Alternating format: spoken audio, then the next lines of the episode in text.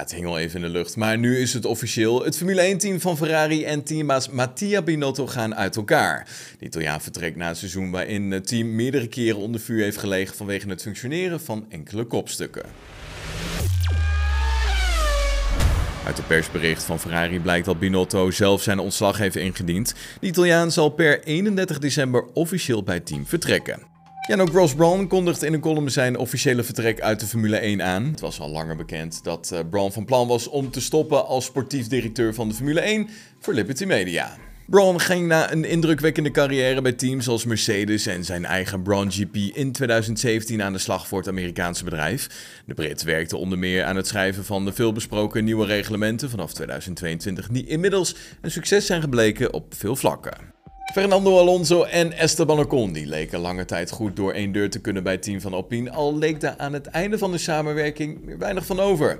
De Franse coureur die sneert nu in de richting van zijn Aston Martin vertrokken collega en stelt dat Alonso eigenlijk helemaal niet zoveel werk verzette bij het team van Alpine. Ja, het laatste gedeelte van de samenwerking tussen Alonso en Ocon ging niet helemaal lekker. Het ging eigenlijk voornamelijk mis tijdens de sprintrace van de Grand Prix van Sao Paulo. Het team zag hoe Ocon en Alonso vroeg in de race tot een botsing kwamen, waardoor de Fransman veel schade opliep. En ook Alonso naar binnen moest voor wat reparatiewerkzaamheden. Nou, uiteindelijk wist de Spaanse coureur nog als 15e over de streep te komen, terwijl Ocon het moest doen met een teleurstellende P18. Na de race vloog de wagen van de Fransman tot overmaat van ramp ook nog in de fik. Ja, leek de ramp een dag compleet te zijn. Met name Alonso was niet gediend van het gedrag van zijn teamgenoot en liet zich dan ook kritisch uit in de media.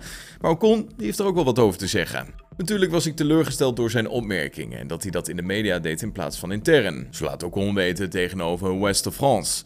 We hebben er verder niet meer over gepraat, ik zal het respect voor hem houden die ik al had, maar het is goed dat hij naar Aston Martin vertrekt en we allebei onze weg gaan. Eerlijk gezegd deed ik 98% van het werk en deed hij 2%. Ik was overwerkt en deed alle ontwikkelingen op de simulator. Al dus Esteban Ocon.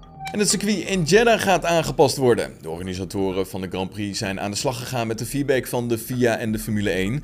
Diverse coureurs die bestempelen het circuit als gevaarlijk, aangezien er toch wel met hoge snelheid dicht langs de muur wordt gereden. Het was reden genoeg voor de organisatie om een aantal uitloopstroken aan te brengen en de muur op een paar plekken een paar meter te verschuiven. Ja, de organisatie gaat de zogeheten Rumble Lines neerleggen in uh, bochten 3, 14, 19, 20 en 21. Ja, het gaat dan om een soort van kleefstof die je op de oppervlakte de auto doet laten trillen als er overheen wordt gereden.